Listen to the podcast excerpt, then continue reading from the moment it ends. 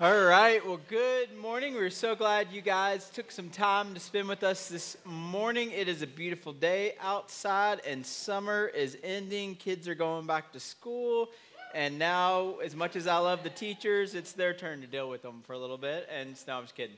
My wife's a teacher, so I would never really say that seriously. So appreciate your teachers because they're awesome. So summer is ending, though. It's wrapping up. A lot of people getting in last-minute trips. And so if you're here in the room, we're glad you're here. If you're tuning in online or if you're listening to the podcast later, we're glad you guys are tuning in as well.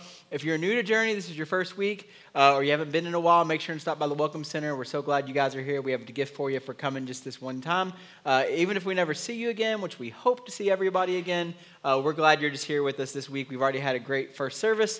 Continue on. Now, lots of stuff coming up as kind of summer ends. In the summer, churches traditionally kind of take it easy and kind of coast through the summer because we have a lot of people out still with trips and vacations and the lake and all that good stuff. But in the fall, it kind of ramps up. So we got a lot of stuff coming up. Fall Fest is coming up, which is this huge fall festival we put on for the city of Shepherdsville and Bullitt County. And that'll be on September 30th. And so if you have a vendor or know a vendor, we'll have food trucks, inflates. Last year, there were thousands and thousands of people that came. And so we're hoping to have the same kind of event this year, just an offering to our city. Small groups are getting ready to start. So if you're interested in small groups, we'd love to get you connected with those. A whole lot of stuff coming up. Next week, too, you guys have been having Rusty for the last 8 weeks. Well, Nathan and Justy are back. And they're right there. Yeah.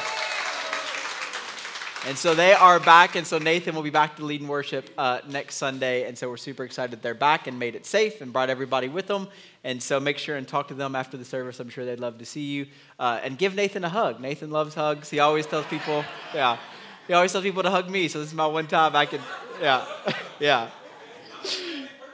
so give him a hug. Give him a hug and pretend like you're hugging me, and then don't talk about it again. So, all right. So we're super excited to have them back. Download the app. It's the best way to stay connected. All kinds of stuff coming up. It's free. Download it if you want to get connected. Now, we're continuing this Joy series, and today we're going to kind of shift a little bit. Last week, as you guys, if you were here, notice we had a week of worship to kind of celebrate. I heard some of you did not like it that much, and shame on you for not wanting to sing these songs. I'm just kidding. And so we were excited. I'm excited to be back this week, though, and sharing along.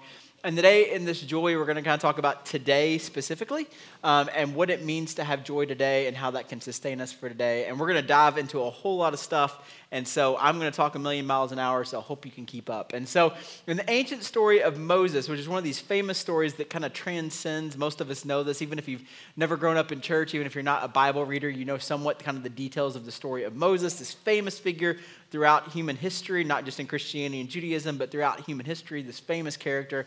And early on in the story of Moses, there's this famous scene, and it's kind of an important one, because in this scene, what we see is that Moses' life has not gone the way that he had hoped. In fact, when we see the beginning of Moses' life, it's kind of this chaotic kind of thing that happens, but eventually he essentially gets brought into the Pharaoh's household. He's essentially treated like as the grandson of the Pharaoh, which the Pharaoh of Egypt at that point, if you're related to him or connected to him, he is the most powerful person in the world, and so you kind of have it made. And so everything looks like it's going to go well, and then through a series of choices and decisions that he makes and things that have to happen, all of a sudden, all of this stuff that Moses had kind of going for him, it all gets taken away. It gets stripped away. And so all of a sudden, he's living a very different life. And through a series of events where we find the story of Moses taking off is that he is a shepherd out in the desert. And he's been there for 40 years. So next time you think you've been waiting for life to get better, just think about 40 years in the desert, because that's where he's been. And so he's out there, and he's doing this. And just think about all of the promise that was kind of there, all of the potential that was there for his life. And now all of a sudden, he's here. And it's not what he expected it to be. But then there's this kind of famous moment where one day he's walking up the mountain, and all of a sudden he sees this burning bush. And it's kind of this famous part of the story where he sees this burning bush, and the bush is burning, but it's not burning up. And all of a sudden, he hears the voice of God come out of this bush, and God speaks to him, and it kind of freaks him out. It terrifies him, as it should for any of us, and he hears him, and God calls out to Moses, and the Bible has this really simple kind of response, and Moses simply says, "Here I am." And it's like this moment where all of his life has led to this moment, And here is the moment where he's going to kind of step into the future that God has for him. And he realizes it's a holy moment. And so the scripture tells us that he takes his shoes off and he kind of bows down and he worships him, because everything has led to this point, but everything is about to change for Moses in that one moment, in that one day. Now, what I want to do is talk to you about today, because here's the reality of you and today, and you've never thought about it like this, but here's the thing. See, right now you are here. You're sitting in a chair or watching at home or listening in the car later on the podcast or whatever it is. You are where you are right now. You are here. But what's fascinating, we don't think about this, is 2 hours ago you weren't here, were you? You were somewhere else, right? You were fighting with your kids, trying to get them ready for church and telling them they're going to be good today or else, which you shouldn't threaten your kids with church. It's not a good thing. So, but you were telling them, or maybe you were watching the Olympics and seeing if we could finally overtake China in the gold medal count, which we have, so go USA. And so, yeah. And so you were doing that, or you were doing, I don't know what you were doing, but you weren't here. You were somewhere else, okay? You were. And for some of you right now, here's what's reality is you don't want to be here. Right? And I'm assuming most of us want to be here, and that's a different category, but some of us don't want to be here. We were forced to be here, or we were told we have to be here, or our spouse said we had to be here, or we're here because we know it's good for our kids, and we don't really want to be here. We'd rather be at the lake or on the golf course or wherever it is, but you're here. And you'd like to be somewhere else, but you're not. And then some of you, if I was to look at you and say, 5 years ago, did you think you would be here on a Sunday morning sitting in a church? You would say, no. Some of you, if I would have asked you a year ago, 6 months ago, would you be here? You would say no. But yet, here you are. Now, when I say you're here, I am talking about you physically sitting in a chair or on your couch or in your car watching this later. But what I'm really talking about is you are here in life. This is your life. And everything that's happened, just like Moses, has perfectly led up to you being here in this moment where you are right now, with you being you. Now, a lot of things in life has happened to lead you to this point, right? There's been a lot of choices made. You have made choices over the last several weeks, months, years, decades that have led up to you being who you are right now in this moment, in this room, in this chair. Now, some of us, it was choices that we didn't make. It was choices that people made for us or around us that have affected us. It was things that people did. You didn't get a vote on it. You didn't have a discussion about it. They did these things, and all of a sudden now the consequences of those things kind of have fallen on you and helped shape you into who you are. All of us in this room, if we're honest, we've made a lot of right turns and we've made a lot of wrong turns. There were stretches of the road where, if we're honest, we would say, this is where I thought I would be. And there's also stretches of the road that, if we're honest, we'd say, this is not what I signed up for. This is not where I expected my life to be going. This is not the pattern of my life I expected to go. Some of us have patterns in life and seasons in life that, if we're honest, it's things that nobody would ever sign up for, right? It's things that have happened to us, things we've had to experience that none of us would ever sign up for. But everything in your life, from your birth all the way up until this moment where you find yourself right now in this chair, has led to this being you. Everything that's happened to you, everything that's been done to you, everything you've done right or wrong has all perfectly come together to right now. Now, some of you, you might say, well, I don't want this to be my life.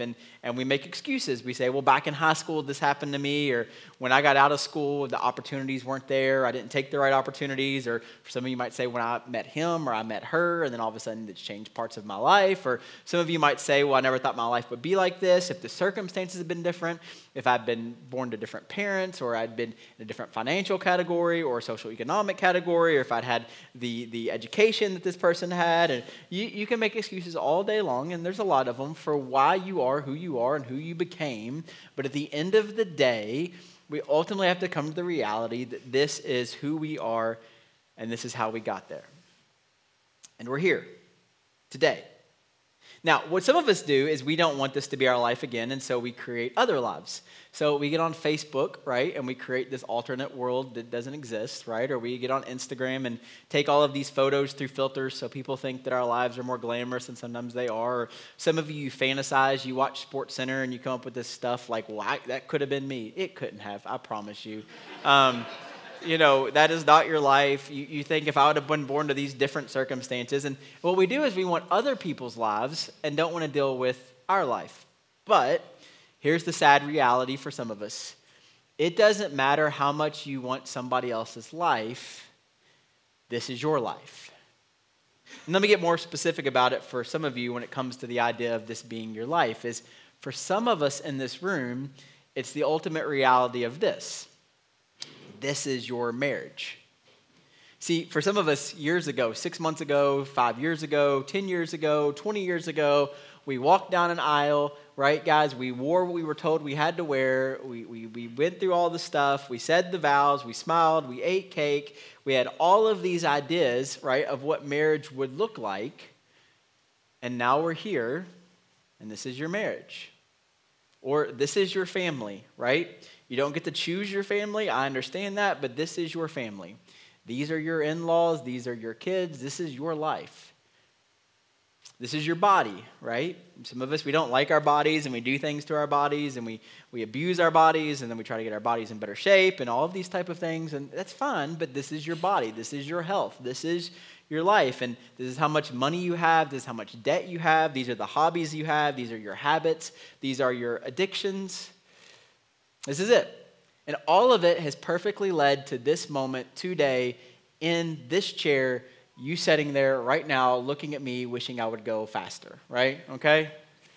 Now, you might be thinking, well, it sounds kind of negative, or you're making life sound negative, and I'm not, I promise you. If you pay attention to anything I've said over the last 10 years, life is actually really good, right? I think sometimes the problem is we focus on the wrong stuff, but life for the most of us is actually pretty good.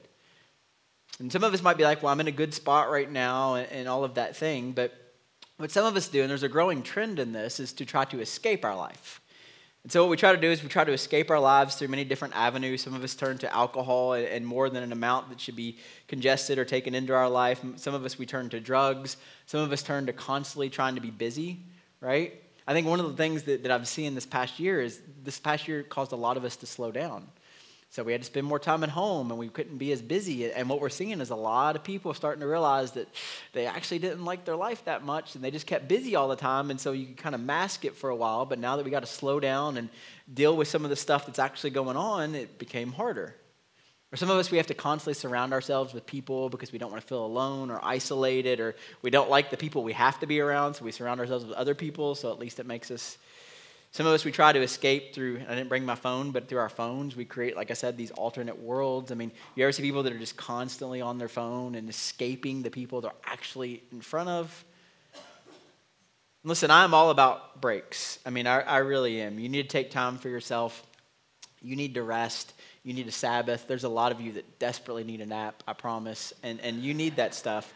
And those are healthy, but escaping your life is not healthy. And then there's this other alternative that's been created within the Christian world, and maybe you're familiar with this or not. It's called Christian escapism, and essentially the idea is that we become Christians, and then we're just waiting to die, right? We're just waiting to go to heaven one day, and the world's going to burn. It's already burning. Who cares? We're going to be out of here one day, and so we escape reality of our life because we're saved, and one day we're going to fly away, and it's a great song, but that's not the whole point, right? Maybe you've noticed this idea that Jesus, when he comes onto the scene, what he talks about is actually that God is inviting the kingdom here. So it's not about going somewhere one day. It's about what we can bring to here. That this place, this life, it matters. This world, this flesh and blood. And it's not about trying to escape. It's about trying to bring in something that's better in the way that God intended it to be. And so you are here. This is your life. This is your world. And there's this bad thinking where we hear people say this, and I understand the sentiment, but they say, this is not my home. You ever hear anybody say that? And it's a great sentiment. It's just really bad theology, because as we see the scripture, what we understand is we were created for this place. This world was created for us, and we were called to be stewards of this world. And so we are aliens and exiles in this world, not because we don't belong to this world, but because this world has become foreign to the thing that God originally created. And this world matters, this country matters, this community matters, and your life matters. And today, what I want to talk about is that today matters. The moment you find yourself in right now, just like Moses, actually matters. Now, what's great about today, and the reason it matters, and what's so great about today is not yesterday, right? And I don't know what yesterday was like, but yesterday may have been rough. Yesterday may have been bad. There may have been arguments yesterday. There may have been problems you faced yesterday. There may have been trials you faced yesterday. But the good news about today is not yesterday. So whatever yesterday was is now yesterday. What we want to focus on is now. See, one of the central ideas that come out of the scriptures, if you read them, is this, is that every single day we have a choice as the type of people we're becoming and what we're going to actually do with the day that's been given to us. We are here today. And yesterday, while it still matters and while we can learn from yesterday, is now gone. There's this beautiful idea that comes out of Christianity that many of you are familiar with, and it's the idea of grace. Now, grace has a lot of different ideas and understandings about it, but to simplify it for today, and we'll talk more in depth about it next week, is grace is a gift that's offered to us to deal with the yesterday and all of the yesterdays before that one, but also to get us through today. It's a gift that we're given to sustain us through today. Another idea that comes out of scriptures is the idea of mercy. That God gives us his grace and mercy, and that it's offered to us every day. Early on in the biblical story, in Lamentations, which is one of the wailing prophets, so he's a guy that whines and complains all the time. But he has this great line in Lamentations chapter 3. He says this, "The faithful love of the Lord never ends. His mercies never cease. Great is his faithfulness. His mercies begin afresh each morning." Which means that whatever was yesterday is yesterday. And every day we wake up to new mercy and a new day being offered to us. And every day we're given the grace that we need to get us past yesterday and sustain us for today. Now there's this great line that comes out of Jerry Bridges' book, and he says this. He says, "Your worst days are never so bad that you are beyond the reach of God's grace, and your best days are never so good that you are beyond the need of God's grace." And so what he's saying is that God gives us and makes available to us what we need for today. There's this Old Testament story. It deals with Moses again. It's a fascinating story, and it comes back to the idea of wandering in the desert again. And so what's happened in this story, and it's amazing, is from that moment where Moses has this calling and here I am and he's going to do what God wants him to do, and there's some kind of fighting between him and God, and eventually he lines up with what God wants him to do. And part of this amazing story is that God is going to rescue his people. Now, the beginning of the book of Exodus, the writer starts with this amazing line, and this story starts with that God hears the cry of his people. Which means that he hears what they're saying to him, which for some of us should be just enough to know that God actually hears us. But God doesn't just hear them, he actually chooses to rescue them. And so we find in this story is there's this amazing rescue mission that's going to be taken underway, and these people are going to be given a new freedom, a new identity, a new possibility. See, one of the things I think that we misunderstand about the Old Testament sometimes is there's pictures that are being painted that not only deal with the people and what they're going through now, but it's also a foreshadowing of what God's going to offer and continue to offer even us today. So it's people who are trapped in this place where there doesn't seem to be a lot of hope, and God hears them, and he comes in and rescues them and gives them a new possibility. Sound familiar? But just like any story of new life and new possibility, there are some hang-ups. So what the writer tells us, this is an important detail, is that for 400 years, the Israelites have been slaves. Many generations of people. So for 400 years, they have been slaves. They have been told what gods to worship and how to worship them and what to eat and what not to eat and when they're going to be able to eat and when they're going to work and what they're going to do and what they're going to wear. They've been told everything. They haven't had a lot of choices to make. For many generations, they've been in this old way of thinking, of doing life. And so all of a sudden, they're given freedom. And the problem sometimes when you give people freedom, especially after a long time of thinking a certain way and living a certain type of life, there's often the temptation to turn back to the old way, right? For 400 years, this has been all they've known. They have been shaped culturally by this understanding. And so when God rescues them, what God realizes is, okay, we got people that have never thought for themselves and never understood how to worship me or how to even get along with each other. And so God comes along and he gives them some new ideas. We refer to them as commands. There's 10 of them. They're pretty famous if you've been around the church, and we like to quote them a lot, and they are really important. But these commands, when we look at the context of what's going on, they're actually a guide. They're a guide for how people who have not been able to be in community and culture with each other, who have not been able to be in community with God, it's how they relate to him and how they relate to each other. It's a guide for what it is to be a citizen, because these are people that have been slaves, and so it's hand to mouth, and you steal something if it's available, and you take what you can to survive, and you've been told how you embrace God and what God is like, and all of a sudden God wants to open them up to a new day. And so what happens is, even with all that freedom that they're given and all that opportunity, they mess up. Because all of us do, right? It's just be a part of being human. And so all of a sudden, they're wandering in the desert, trying to get where they need to be, where God wants them to be. But what's amazing about this is I don't want to focus on the Ten Commandments. I want to focus on what happens before. See, there's this amazing detail that we often misunderstand when it comes to God and his mercy and his grace. See, we think that the idea is that if we do this, then God will do this.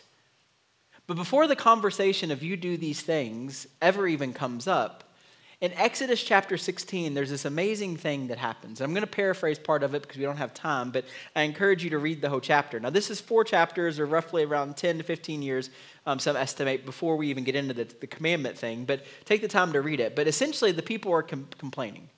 And the reason they're complaining is because they're missing their old life, okay? And the reason they're missing their old life is they're misremembering what it was like.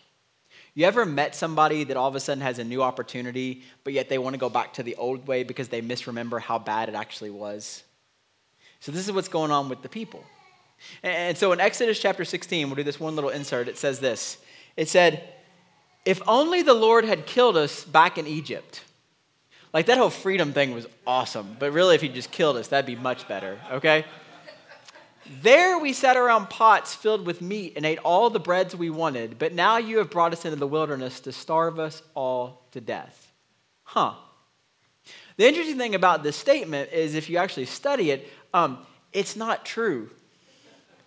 They didn't sit around with pots of endless meat. This wasn't Orion's for them, buffet. This was a hand-to-mouth culture. This was a struggling culture. They are wailing to God at the beginning of the story because of how they've been treated. And now all of a sudden God brings them out, and all they can think about is this old life.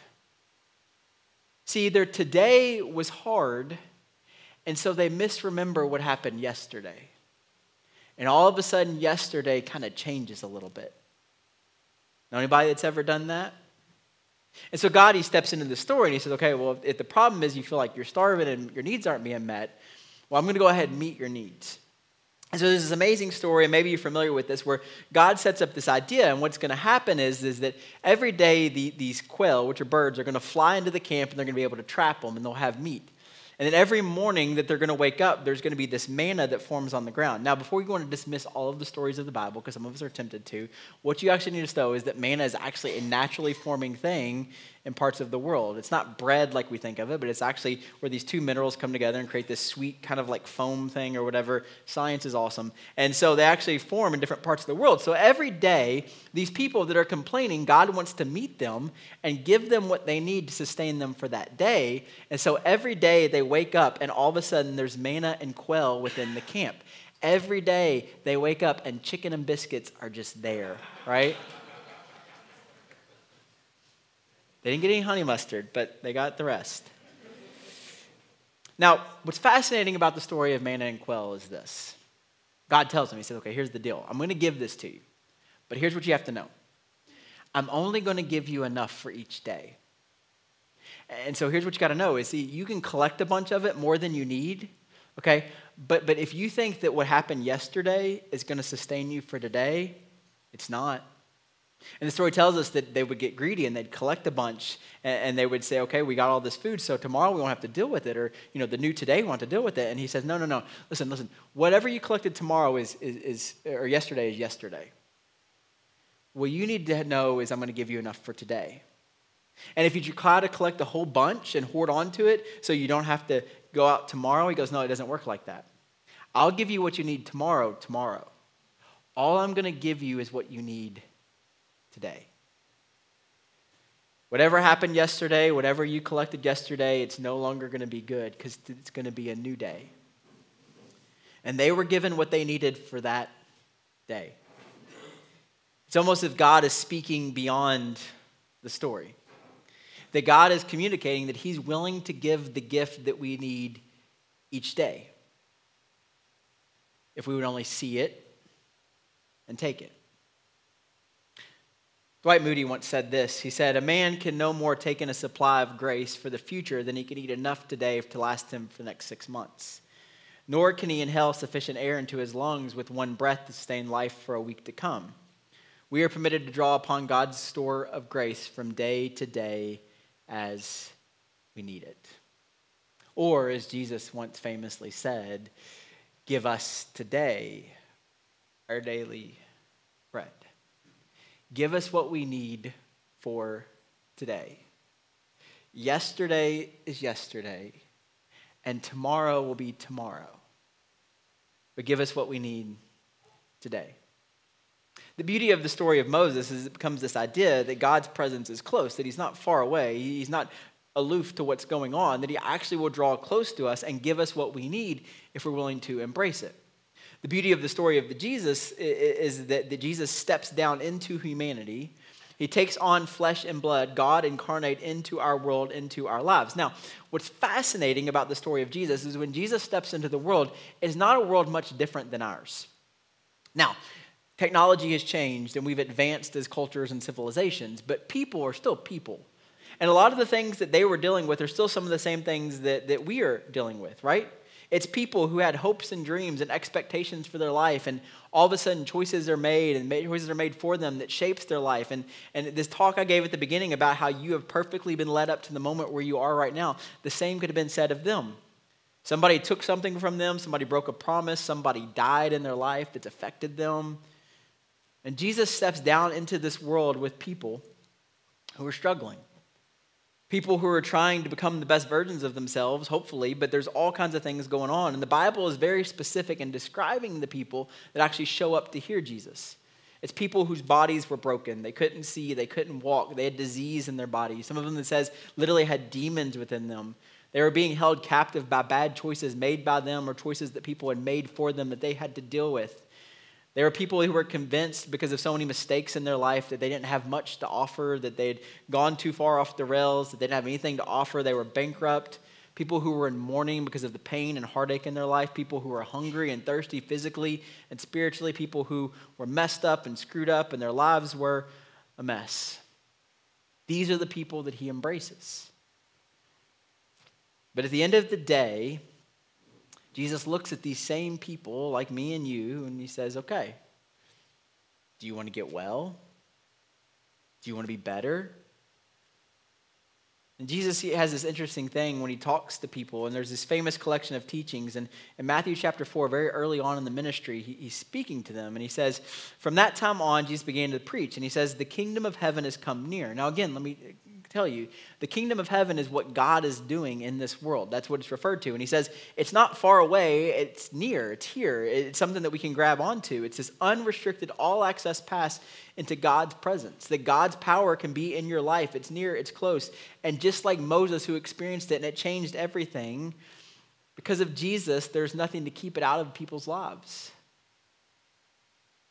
He offers this idea that the presence of God is able to come into your life. And I love what Dallas Willard says. It's like the air that you breathe. It's what he's offering.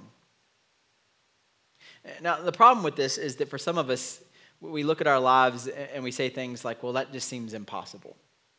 It seems impossible that God could come into my life and all of the things that have happened and all the ways it hasn't turned out the way that we'd hoped, and it seems impossible that this could happen. It seems impossible there could be this change that changes everything. It seems impossible that God would give me all the mercy and grace that I need. And in Matthew chapter 19, Jesus is talking about this idea of what it means to be a citizen of this kingdom that he's coming to usher in. And there's confusion by people, and so Jesus looks at him, and in Matthew 19:26, he has this simple line, and he says, with man. And what he means by that is this, and it applies as much to them as it does to us today. What he sees is on your own. So here's the thing. We all have lives that maybe aren't the best version of ourselves we could become. And on our own, you can try really, really hard. You can go to counseling, you can read some books, you can go to therapy, and some of you need all of those things desperately, I promise you, okay? They're good things. And you could try really hard to fix your life, and you should. But here's the thing. On your own, see, here's what I know about every single person in this room. If you could fix your life on your own, you already would have, wouldn't you have?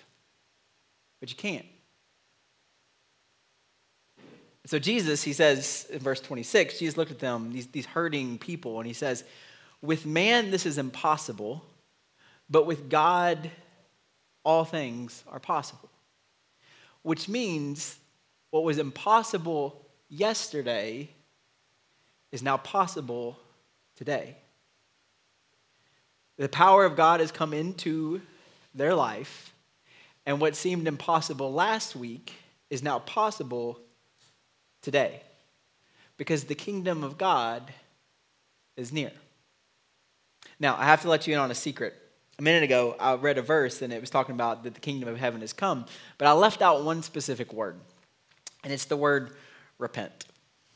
Now, if you've grown up in church, this is a word that we have used and abused. And probably the last time you heard it was some guy that was overweight with a red face, screaming, sweating, pounding on the pulpit, telling you to repent or you were going to burn in hell, which we could talk about that later. But here's the thing.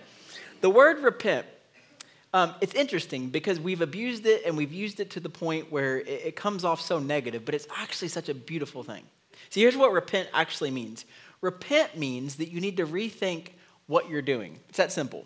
So for example, if you look at your life, and let's be honest, if we were to map out our life and we were to say everything that we've done and every choice we've made to lead us to where we are right now, whether you're a Christian or not, let's be honest, are you really the best version of yourself you could have become? I don't know. Maybe. My wife is, but everybody else, I don't know, right? So here's the thing. We aren't. And repentance is the idea that, listen, you're going down a path, and all of a sudden you realize that the path that you're on isn't leading you to what you want to be or who you want to be. And the Bible tells us only a fool will continue going on that path.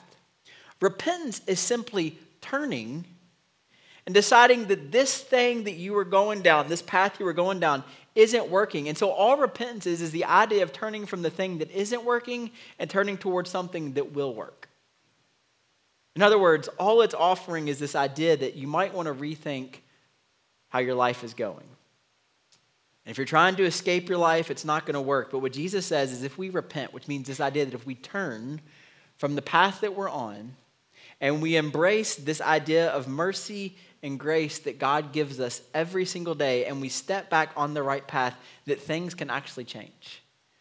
That relationships can be restored, that the dead can come back to life. And it's this idea of repenting, this idea that it doesn't have to be the way it's always been. Listen, yesterday is yesterday. Today is full of new possibility. See, the reality is there is no magic bullet, and there is nothing you can do to get your last 20 years back. It doesn't exist. And what happened yesterday and the yesterday before that and the yesterday before that, there is nothing we can do to change that. But we do have a choice of what today is going to look like. And we do have a choice tomorrow when we wake up, when it becomes today, what it may look like. So here's the question. When you get up here in a few minutes, and you stand up and you leave that chair, and you can give all the excuses and all the reasons as to how you got here and all of these things, but here's the thing. Nothing changes in our life from this chair on until we recognize and realize who we are and how we got here. And maybe, just maybe, if we learn to trust in God and to believe that his grace and mercy is enough to sustain us for today, and for us to have the humility to say, you know what, maybe I haven't always made the right choices. Maybe there is something to this repentance thing, and maybe there's parts of my life that I should rethink. To believe that God will give us the grace and the mercy to sustain us for today and lead us into tomorrow. See, some of you, you've been told that you don't have worth, you don't have value because of the choices that you've made. But see, that is yesterday. God doesn't talk about yesterday. He talks about today and tomorrow. You have value, you have worth, you've made mistakes, but it doesn't have to be your future. So the million-dollar question for all of us is, do you believe this? Do you believe what Jesus says is right and true and that he has something better for you? And do you believe that gift has been offered to you through the grace that we receive every single day and the mercy that he presents to us every single morning as we start life anew? See, I think that some of us, we want to believe that, but I think that's where most Christians stop, is the idea that we want that, but we don't want to do anything about it. And we want to believe that things can change, but we don't want to do anything to actually make them change. See, maybe what we need to do is start to embrace every single day the gift that's been given to us. The gift of life, the gift of breath, the gift of family, the gift of grace. See, what's fascinating to me is that God was willing to provide the manna every single day, but they had to go get it, and they had to gather it, and they had to collect it, and they had to take what he was giving. They do it every single day. See, I believe more now than ever, we have choices every day as the type of people that we're becoming. And so there's grace and mercy for every day, and there's repentance, the idea of turning towards we need to be. Maybe this, just like Moses all those years ago, is a moment where you realize this is a holy moment. You say, just like he did, here I am. It's not what I was doing yesterday, it's what's today going to offer. See, the beauty of today is it's not yesterday.